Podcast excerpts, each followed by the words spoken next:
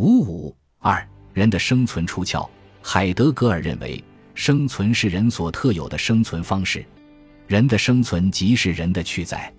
宇宙万物中只有人被放入了生存的命运中，因此如果人命定要思考他的在的本质，而不只是报告关于他的状况与活动的自然故事与历史故事的话，那么生存也就绝不可被作为其他生命中的特殊的一种来思考。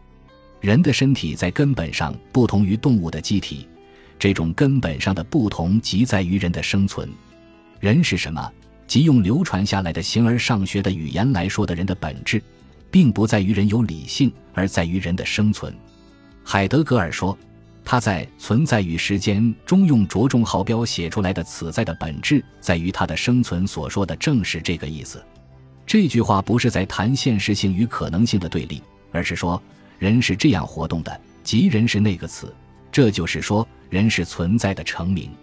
这个词的在，而且只有这个词的在，才有出窍的生存这个基本性质。人作为生存的人，就承担着这个在词，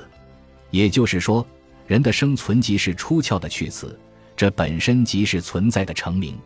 正是由于人的本质就在于这样的生存，所以无论是生命哲学还是生理学、生理化学对人的本质的解释，都还没有切中人的本质。生命哲学把灵魂加到肉体上，把精神加到灵魂上，把实存加到精神上，并没有去说明人的出窍的生存，因而也就不可能克服生物主义的错误。生理学、生理化学用自然科学方法把人作为有机体来研究，但人的本质也并不就在于这种有机体，因此生理学、生理化学也没有看到人的这种生存对人的本质的形成所具有的根本意义。海德格尔指出，人的这种生存 existenz 和形而上学的 existentia 概念完全不是一回事。中世纪哲学把 existentia 理解为 actualitas， 康德把 existentia 设定为在经验的客观性意义上的现实性，黑格尔把 existentia 规定为绝对主体性的自知者的理念，尼采把 existentia 了解为那同一个东西的永恒轮回。海德格尔认为，这些表面上看来关于 existentia 的各种不同讲法，实际上都是把它解释为现实性，但是这些讲法即使是对非生命物的存在和对动植物生命的存在，也没有进行充分的思考。以生物为例便可表明这一点。生物在任何情况下都是生物，他们没有从他们的在本身出发而站到存在的真知中，并在这样的站中保持他们的在的本质性的东西。植物与动物固然是被系在他们的环境中的，但却从未被自由地放进存在的成名之中，而只有存在的成名才是世界，所以植物与动物没有语言。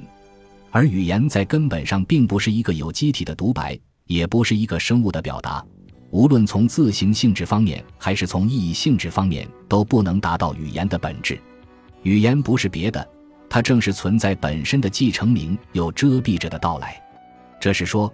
语言即是存在通过人所实现出来的成名，即是人生存的重要方面，它是由存在所仅仅赋予人的，因而是人所特有的生存方式。海德格尔说，从出窍状态来看，生存无论在内容上还是在形式上都和 existentia 不是一回事。生存在内容方面是站入到存在的真知中，相反 existentia 指的则是现实性，与纯粹的可能性相区别。生存是人在存在的真的命运中所示的东西的规定，而 existentia 则是一种东西在实现了自己的理念时的情况。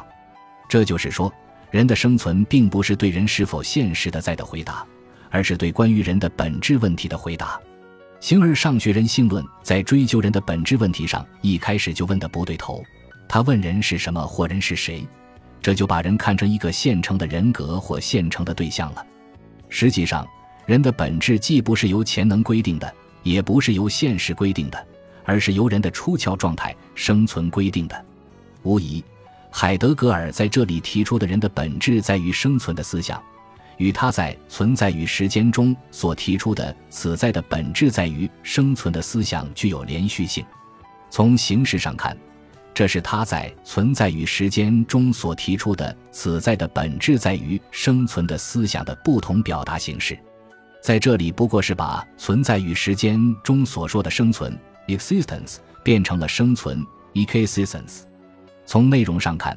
人的本质在于生存所强调的仍然是人没有固定的本质，人的本质是在去生存中形成的，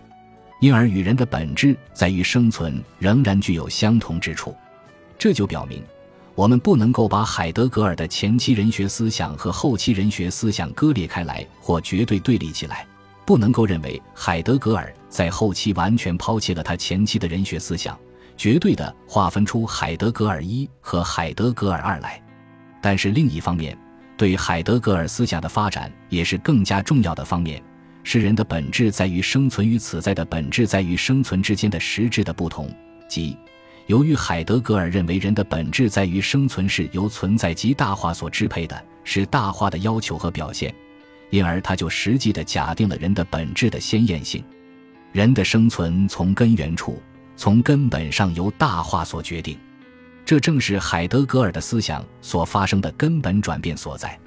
这就告诉我们，一方面我们不能够把海德格尔的前期人学思想和后期人学思想割裂开来或绝对对立起来，另一方面又必须具体地去分析海德格尔的人学思想所发生的变化，实事求是地分析海德格尔30年代中期以后，特别是40年代以后的思想究竟表达了什么，它的实质是什么。